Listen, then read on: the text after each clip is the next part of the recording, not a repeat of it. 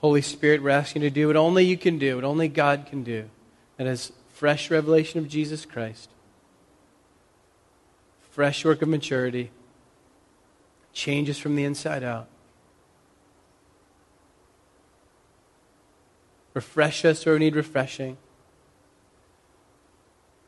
Lord, I pray for the discouraged and the depressed today, that they, the joy of the Lord would come on them. By faith, let the joy of the Lord come today. Lord, I pray for the ones here who find themselves addicted to substances or behaviors, that there'd be breakthrough today. In Jesus' name. Lord, you just show up and do what only you can do. For those who are terminally bored, I pray, let them have a revelation of Jesus that changes the course of their lives, sets it on fire again. Give them purpose, Lord. Lord, I pray today, give the purposeless a mission today. Give every purposeless one a fresh sense of mission, direction from God Himself today.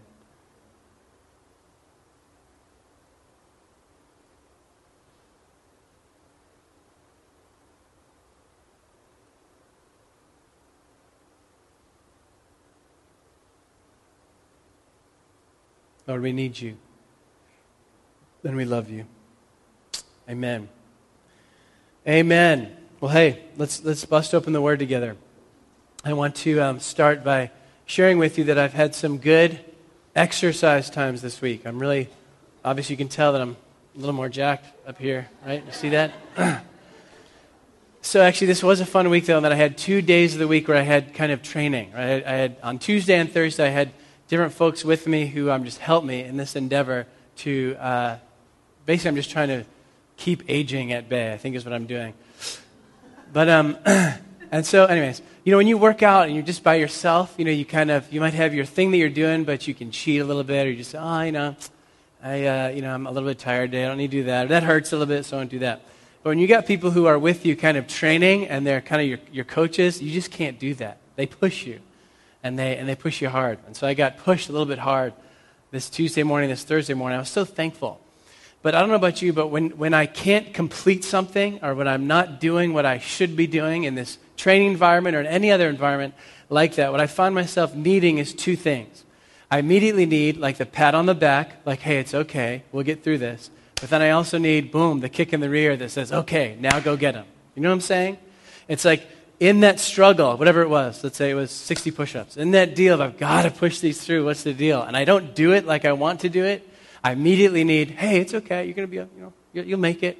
But then I also am like, oh, no, I want to do this. I want to get this thing done. I need the kick in the rear, too, to get it done. And so I wonder, what about you? In, in any challenge, trial, test you may face, do you, fire, do you find yourself needing both? Do you need the pat on the back, hey, it's going to be okay. You're loved, been through it, you're all right. Or do you need more the kick in the rear? Now get up and go get them. Don't stay here too long. You can do this thing. You know, I see with my son, Jaron. He needs masculine and feminine, if I can do this. We were, um, I pulled out the vacuum yesterday, okay? When I pull out the vacuum, JD, my son, he's two years old, he gets really scared. And so I pull out the vacuum, and, you know, Kelsey's there lying on the couch, and he jumps onto Kelsey just kind of snuggles with her. And so, you know, from, from, from Kelsey, he kind of gets the pat on the dad. It's okay. It's going to be all right. But then as soon as that vacuum's off and dad's doing other things around the house, JD comes jumping off and he, he's like, I want to, um, I want to follow daddy. He's like, what does he say? He says, I want help daddy. I want help daddy. He wants to help me. He wants to adventure with me into the garage for what great project is going to happen out there. Same kind of dynamic, right? He needs the he needs the pat on the back from mom. Everything's going to be okay. Then he also needs the, okay, let's go do something. Let's adventure together. You know, let me, as the, as the dad, let me draw you out a little bit. What about you? Are there circumstances? Are there events? Are there trials, tests, you know, in your life, no matter how trivial or kind of deep they are? Do you find yourself needing those two things? I sure do. And usually in short order. Usually I go from one to the other really quick. Like, oh, tell me it's going to be okay. Now I'm going to do this again. Come on. Well, just a reminder, and I, I, you know, we just prayed it. What, what are we doing? We are looking at Hebrews, and we are saying, Jesus, I want to know you better because if I know you, I'll fall more in love with you. You know, it's like we said last week. When you get more context for a person, you usually get drawn to him a little bit more. Just as a mini example, I was thinking this morning about a student. You know, I used to teach high school. And I had a student, I had a, my first class started at 750, 750, ungodly hour, which I hear is actually not that ungodly these days. Some high schools are starting at 715, which I think is ludicrous. What 15 year old is functioning? What 18 year old is functioning at 715? No one is. Elementary school kids are, not the high school kids. Anyway, so I had a 750 class. Then actually, I had this student, actually three years in a row, I had him, and that A block, that 750 class. And it was a three year battle with him concerning tardiness. And I could just not get this kid to my class at 750. But this is what started to happen. You know, I would just have him come after school, right? He, he would get late. I'd say, all right, we'll see you, you know. Late five minutes, you owe me 50. How's that? Just multiply by 10 there. And, um, and so what started to happen, though, he would be late all the time. And so, but what would happen is I'd have him clean my boards, you know, just all the little work that I could get done by him. And as he's doing his stuff, he starts to share his story. So over those three years, I got to know this kid. And he was the son of kind of high powered immigrants from Eastern Europe. In other words, ones that the United States likes to have come here because they were just leaders in science and technology, um, working in Boston. And so the whole story for the students started to unfold where, you know, high, high octane, high powered parents, high performing, and then him just growing up wondering, you know, who am I? Can I please my parents? And that sort of story just came, came out. And so you can imagine, my, my point in sharing that is so over time, I get context for the student. And what gets elicited out of me is a lot of empathy, a lot of sympathy, and uh, now we got a whole story behind him. And so, yes, I don't, you know, he's still coming with me after school, but I'm just not, you know, getting mad at him all the time. I got some context for him, and we developed this relationship. Now, of course, we don't expect, as we look at Jesus, we don't expect sympathy necessarily to be, to be, to be what's stirred up, but we are expecting that as we open the Word of God, we're going to say, Lord Jesus, give me more context for who you are. You know, especially those of you grown up in the church, we have a lot of religious words we throw around, but I want to examine these things again and say, okay, God, give me context for who you are. Let me know what you've done. Let me see this. You know, what I've seen in black and white all my life, or what I've seen in gray all my life, let me now see in color what Jesus has done for me. Amen? Amen. We're going to get from Jesus today the, the pat on the back, love you, and the kick in the rear. Now, um, you know, do this, obey, love, do that. Okay? Amen. Let's look at Hebrews 2. Hebrews 2. A little bath in the Word of God this morning. Jesus shows who you are. We ended last time at verse 4. We'll pick it up at verse 5. It is not to angels that he has subjected the world to come about which we are speaking. Okay, remember he just, last time we just looked at the whole fact that um, Jesus is the radiance of God's glory. He's the exact representation of God's being. He's just Better than the angels. That's the main point. He's kind of carrying that out. He says, kind of nonchalantly, this kind of cracks me up actually. There's a little humor here. Verse 6, he says, But there's a place where someone has testified. You know, it's kind of like a little, someone wrote this somewhere. But everyone knows it's Psalm 8 and um, that it's a you know, legit source, basically. And he quotes Psalm 8 and he says, What is man that you're mindful of him? The Son of Man that you care for him? You made him a little lower than the angels. You crowned him with glory and honor and put everything under his feet. And so the author of Hebrews is saying, hey, I read Psalm 8 and I see Jesus in this psalm, right? This is prophetic about the Lord Jesus Christ. He continues now in his own words, and putting everything under him, God left nothing that is not subject to him. In other words, everything's going to be subject to Jesus. Yet at present, we do not see everything subject to him. We're living in the world today, things are crazy, right? Not everything in Salem is subject to Jesus right now, but it's getting there because of our friend Jamie and other guys with him, YWAM, trying to share Jesus. And here's where we want to pick it up. I will go back and look at those verses, but here's kind of where we want to start cranking is on verse 9. But we see Jesus. Everyone say Jesus. There we go. We're here. But we see Jesus, who was made a little lower than the angels quoting from the psalm, now crowned with glory and honor. Why? Because he suffered death. And this is crazy what comes next. So that by the grace of God, he might taste death for everyone. Let's keep reading. In bringing many sons and in bringing many daughters to glory, it was fitting that God, for whom and through whom everything exists, should make the author of their salvation perfect through suffering. Everyone say suffering. Wow, made complete, made perfect through suffering. Both the one who makes men holy and women, both the one who makes men and women holy and those who are made holy are of the same family. So Jesus is not ashamed to call them brothers. So Jesus is not ashamed to call you sister. He says, and I was quoting from Psalm 22. He says, I will declare your name to my brothers. In the presence of the congregation, I will sing your praises. In other words, this is Jesus saying, I will declare your name, right? We show up at heaven, at heaven's gates, and Jesus is going to say, Keith, he's a brother of mine. I love him, right? It's, it's going to be awesome. And Jesus, with joy, is going to welcome Keith into the family of all the saints. I will declare your name to my brothers and sisters. In the presence of the congregation, I will sing your praises. And it's kind of wild that he's quoting from Psalm 22. Psalm 22, when's the last time we heard that in this whole story? Remember Jesus nailed to a cross. He says, My God, my God, why have you forgotten me? Why have you forsaken me? That's Psalm 22. And so it's not by accident that the author of Hebrews is saying, hey, this whole psalm, we can attribute it. We can, we can see Jesus in this psalm. Then verse 13, and again, I will put my trust in him. And this is a little bit, just follow me with this. He's, he's quoting from Isaiah 8, I believe. And he says, and again, I will put my trust in him. In other words, Jesus saying, I put my trust in you, God the Father. And again, he says, Here am I, and the children God has given me. In other words, the picture here is Jesus saying, Father, I trust you. Right? This whole crazy thing about you sending me to the cross and trying to redeem humanity, I trust you. I put my trust in you. And here am I and the children God has given me. Right? Jesus kind of standing before a company of saints saying, Here am I, God, and all the ones you've given me. I did it.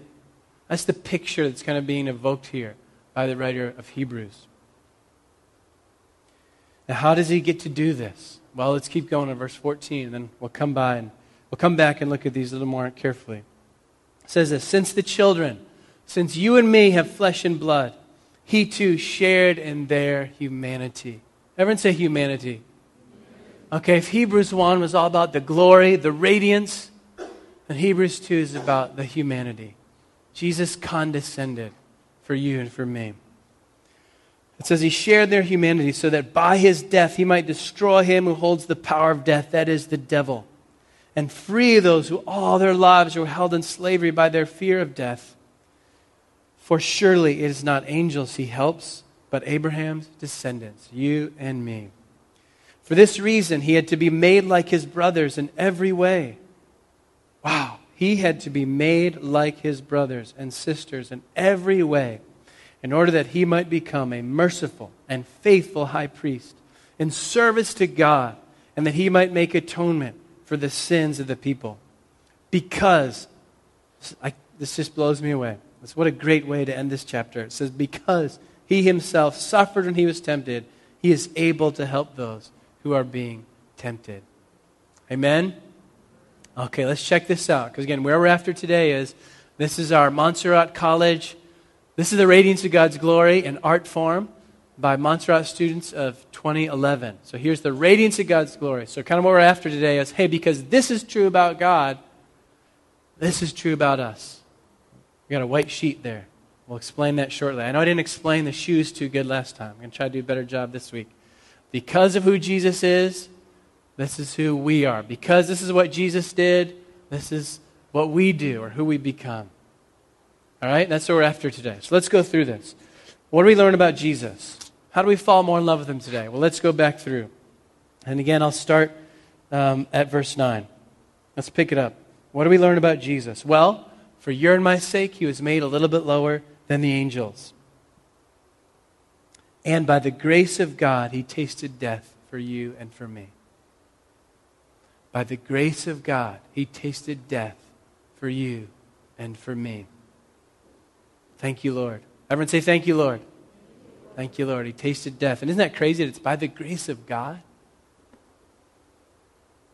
It wasn't by accident. Jesus didn't blow it, He didn't mess it up. But it's by the grace of God that He tasted death for, ev- for everyone. What else did Jesus do? I'm looking at verse 10 now. It says that he was made perfect through suffering. He was made complete through suffering. Again, we've grown up in the church. This is like Christmas, Easter. We get this all the time. But can I just, you know, for other religions, like let's say Islam, and we go to North Africa and we go to the Middle East, the idea of God suffering is just so foreign to them. It's offensive to them that the God of the universe, who's holy and perfect, should condescend, should be touched by what touches us, like death. Isn't that crazy? But it says here that Jesus, the author of our salvation, was made perfect through suffering. I just, I don't know. I, that often it is hard for me to wrap my mind around that. That Jesus learned or became complete through suffering. And that completion there is, you know, it's a, or perfection, it's, um, yeah, that idea of doing perfectly what God willed. Okay, it's not like Jesus was not um, totally holy when he came to earth. He totally was, but it's just he fulfilled all of God's plans for him. That's what that completion means, or perfect. Perfect is how NIV is rendering it, right? He's made perfect through suffering. That's my Jesus. He tasted death for me. He was made perfect through suffering. Go with me to verse 14. What else do we learn about Jesus? How do we fall more in love with him today? Well, here. Since the children have flesh and blood, he too shared in their humanity. Jesus was made human for us. Thank you, Lord. Thank you, God. So that by death he might destroy him who holds the power of death, the devil. Jesus has destroyed the devil. Everyone say destroyed. Now he's not totally destroyed yet, but we see that Jesus has destroyed the enemy. He has destroyed the devil. I'm so glad because, gosh, every day I have problems. and most of my problems, in fact, I'll say 100% of my problems come from the fact that there's an enemy against me and I'm opposed. You're opposed. I don't know if you know that, but you are opposed. And some of you need to know that again today that you are opposed by an evil personality. And that's where some of your problems come from. Yes, you need to own your sin. Yes, you need to deal with your stuff, but can I just tell you that part of what you are up against is the fact that you are opposed by an enemy who wants to destroy you? Okay, he's not just playing softball, he's playing hardball. What did Jesus say in John? He said he came to steal and kill and destroy. We need to know that so that when things are tough in our families, when we're discouraged or depressed, it's not just, oh no, I need to get myself out of this again, but it's, wait a second, I'm opposed by an enemy who is real. And the good news we have from this today is that Jesus, the exact representation of God's being, uh, the, the radiance of God's glory, has destroyed the devil. That's why he came. Now, it's in progress, it's in process. We don't see it, but we know the end of the story. And I, can I just tell you how reassuring that is? Knowing the end of the story is certainly reassuring. And I pray that I and you can get more encouragement out of the fact that we know the end of the story that the devil is being destroyed. What else has Jesus done? Ooh, I like this one. Go with me to verse 17. For this reason, he was made like his brothers, like you and me, in every way, in order that he might become a merciful and faithful high priest. Everyone say priest. Okay, now how, how wild is it that the author uses the word priest? It's pretty wild. Let me tell you why. Because honestly, when I think of Jesus, I think of Son of Man. I mean, what did we just read? In, in, in the first chapter, we read that Jesus was radiance of God's glory. You know, last week we called it the sevenfold awesomeness of Jesus. We learned how awesome he was. Now, it seems like that would, would, would, um, it would make me think, hey, maybe the title that the guy in Hebrews, the author of Hebrews, would give Jesus would be something more like prophet. Because, and Jesus is a prophet, I'm not saying he's not, but think of the direction of A prophet speaks on whose behalf to whom? Prophet speaks on God's behalf to people, right? But who does a priest represent to whom? Yeah, priest represents man to God. And so we see Jesus, high priest, identifying with us, totally willing to come in and get on board with us. He's a high priest. Yes, it's in service to God, but he chose, you know, he's called priest, one who represents us before God. He is our advocate. I think that, I just, let's camp out there for a second. You need to know that you're an advocate. It's what First John says. First John says that he is your advocate. All right? There's way too much condemnation uh, in this room, frankly. I think some of us walk around with way too much condemnation.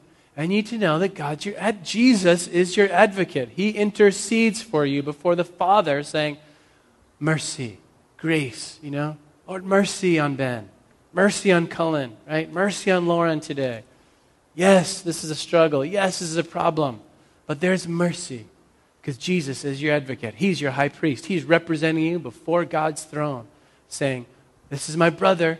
This is my sister." I died for him. I died for her. I love him. I love her. Will you let that sink in right now? Will you please let it sink in?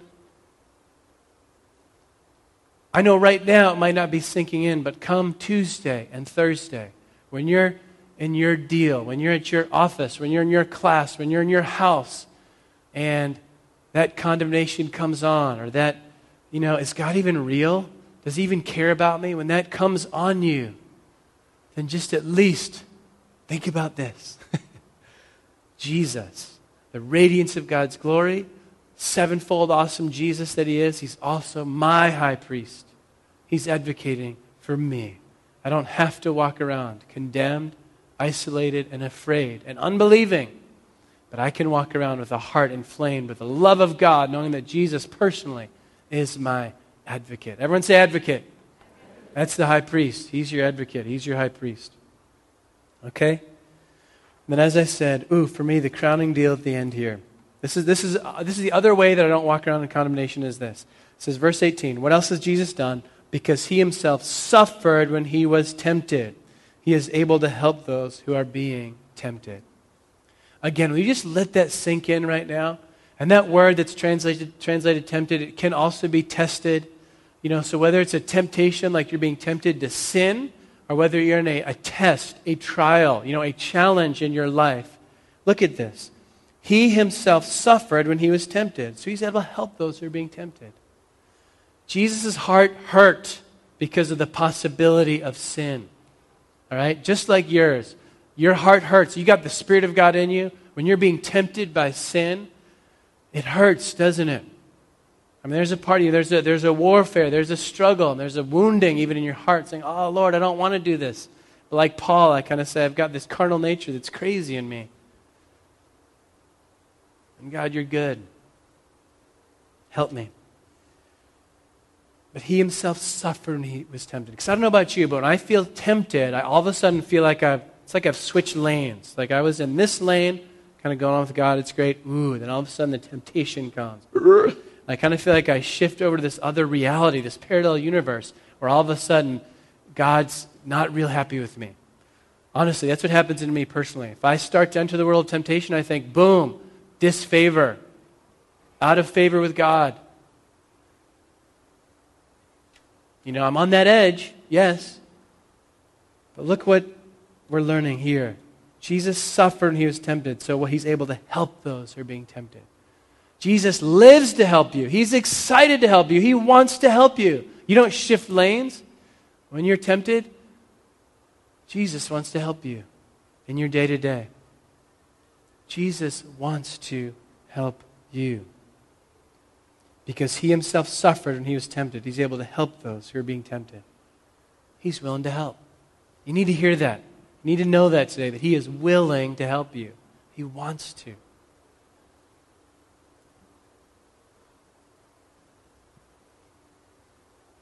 Do you believe it? Yeah? Do you believe that Jesus really does want to help you? That he suffers, you know, he's been there when you're tempted and he really wants to be in it with you? He's a good friend.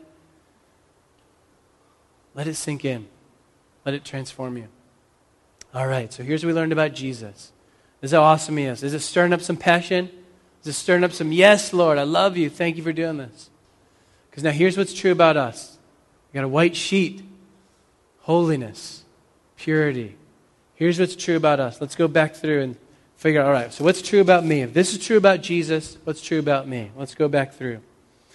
Verse 10 And bringing many sons and daughters to glory. Thank you. You are being brought to glory. And again, this is one of those religious words that doesn't impact us. But let me try to break down glory as I understand it. And I would just borrow from, I think his uh, name is Saint Irenaeus, or Irenaeus. I'm not sure if I'm pronouncing it right. I think it's Irenaeus. Help me. Jade? Irenaeus. So, second time. Is that right? Okay, Irenaeus. Thank you. He says, The glory of God is man fully alive. The glory of God is man, woman, fully alive. So God is bringing you to glory. In other words, He is bringing you to be the man or the woman that He has called you and is calling you to be. All right? Right now, there's things that mute you, there are things that dampen who you are. And that's the devil and the world and your own flesh that keep you from being who God has called you to be. What does it say? It says, in bringing many sons to glory. He's bringing you to glory. He is making you the man of God woman of God He's called you to be. Or like we looked at last week, we looked at the idea He sustains everything, right? Same idea. He's bringing you to completion. What else? Everyone say glory. All right, He's doing it. Verse 11 Both the one who makes men holy and those who are made holy. You're being made holy. All right, you may not feel like it, but you are being made holy. Everyone say holy. You are being made holy. It may not feel like it. It might feel like you're one step forward and two steps backward in this reign, in this region, excuse me, in this idea. But you are being made holy. You are being made holy. God is transforming you, He's changing you from not just resisting sin to the place of where you're, gosh, I don't even want to go there anymore. He's doing it.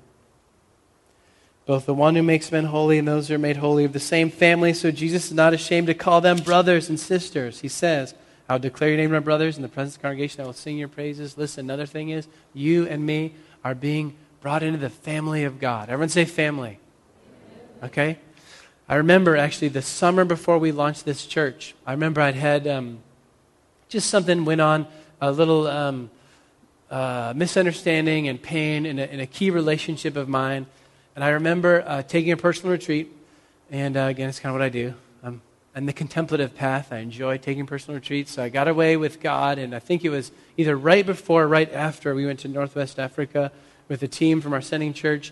And I remember just crying out to God, saying, God, um, I just, um, Lord, I want to be a good friend. Basically, was my heart cry. I want, I want, I want to be a good friend. Why do I, I? And basically, the insecurity that was happening was, Lord, I feel like why am I not able to maintain good friendships? It was kind of was I was getting rocked at the core and just felt like, why does it feel like I'm not able to maintain a good, healthy, just friendship? And I just kind of I actually was literally lying down on the bed. Um, it was either late at night or early in the morning. I was there a couple days at this monastery that I go to, and and I finally, it just occurred to me, you know, Jesus, the whisper of Jesus came, and to me it was, um, I want to be your brother. I want your friendship. And it had never really occurred to me, like it had at that moment in 2007, that Jesus desired my friendship. You know, that Jesus wanted my friendship as I would with any person. You know, He wants us to, He wants me and Him to have a friendship that's real and legit. And it just kind of took on a whole new dimension after that time. It was about May or June of 2007. I said, Yes, Lord. You know, this isn't just religious language that now you're a brother, or a sister of Jesus, but this is Jesus Christ Himself wants your friendship. He wants your day to day presence to Him. He wants to walk with you. You know, just what we did last Sunday. We, we just said, okay, Lord, I'm going to invite you into my day to day. It's what Jesus wants. Do you know that? Again, do you believe it? Do you really, do you practice it in the day in, day out that Jesus wants to walk with you? That he's, he wants to call you brother and sister? He's not ashamed to call you brother or sister? He loves you. He wants your friendship. And he's going to defend you before the Father, saying, This is my friend. This is my brother, my sister. I'm so glad to welcome into the kingdom. What else? Okay, what else do we get? We get friendship with Jesus, into the family of God. Ooh, this one's good. This might rock us a little bit. Look at verse 15. What has he done? He's destroyed death, the devil, the one who holds the power of death, the devil, and free those who all their lives were held in slavery by their fear of death.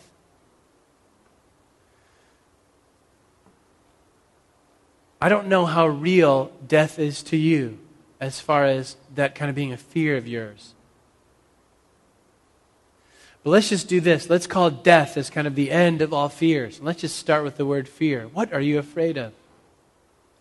Just this morning in our prayer time, I was confessing with the folks that we were praying with, I really realized I'm rocked by the fear of man. Fear of man rocks me. There's so much that God wants to do in and through me, but the fear of man keeps me from being all that God wants me to be and do. But what does the word say here? The word says here that Jesus wants to free. And he does free those who all their lives were held in slavery by their fear. Fear of death. I mean, that's kind of the ultimate end fear, I would say. Jesus wants you to be set free from fear. Again, in 1 John, it says, Perfect love casts out all fear. Let Jesus visit you today with your perfect love, with his perfect love. Set you free from fear. That's who you are. You're free from fear. Everyone say free. Free, free from fear. Everyone say, I'm free from fear. Amen. We're all in the process, and God's doing it. It's wonderful. What else? And uh, we already talked about it, but the last thing is we have a help. I don't need to hit it again, but we have a help. Like the that, uh, excuse me, last verse, verse 18 says that He's able to help those who are tempted because He suffered and He was tempted. He's able to help you. Amen. You're not alone in your temptation. You're not alone. As soon as you feel tempted or when you're struggling, it doesn't mean that you're boom into another lane. It means you've got the help of Jesus. He's close, He's near. Amen. Amen. Lord, thank you. Thank you for this little bath in the Word of God. Transform us. Thank you, Jesus. You live to die. Let's make it clear, Lord. You didn't live just to be a good man. You didn't live just to have good teachings, but you lived to die. Because otherwise, the whole salvation of man could not happen. If you just came to be a good man or have a few good teachings, it wouldn't have affected what we needed, which was salvation, fear, uh, delivery from fear, freedom from fear, and all the other things that come with your glorious salvation, Lord. You lived to die so that we could reign in life. Lord, Help us to reign in life as brothers and sisters of Christ. Help us to reign in life as ones who are being made holy. Help us to reign in life as ones who are being glorified, coming to Christ. Help us to reign. Rule and reign, Lord. Live your holy life through us, God.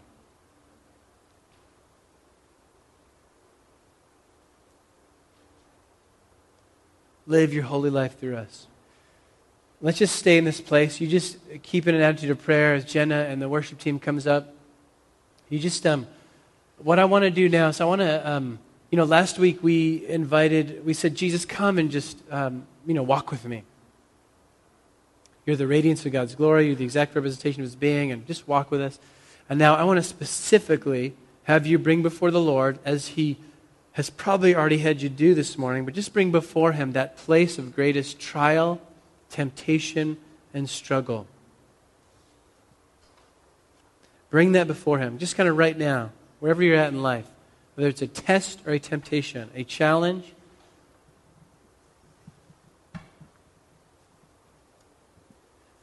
And let the Lord give you what you need. Some of you need the pat on the back, kind of the Hebrews 2:18 like, "Hey, Jesus, because he suffering, he's tempted, he's able to help you when you're tempted. Let him give you the pat on the back. But also, let him give you the kick in the rear. The, all right, and now we're going to move on. And this is going to get better. And we're going to move on. I am making you holy. I am glorifying you. Let him do that also.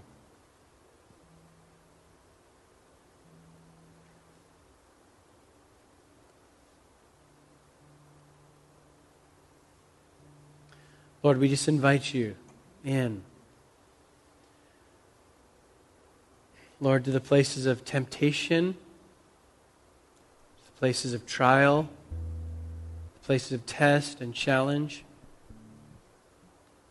We should receive by faith that the same Jesus who is the radiance of God's glory, the same Jesus who is the exact representation of God, is the same one who is with us in our humanity, is with us in our frailty, is with us.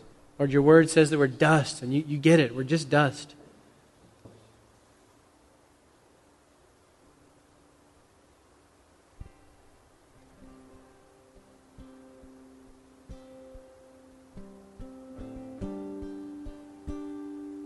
We receive you as our high priest. Say, Thank you, Jesus.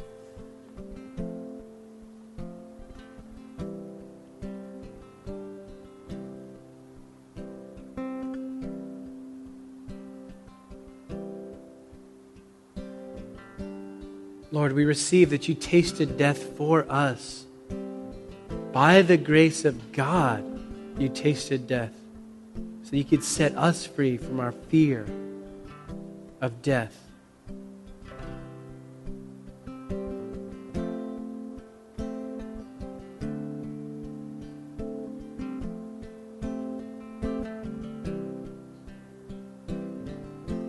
Thank you, Jesus. Thank you, Jesus. Thank you.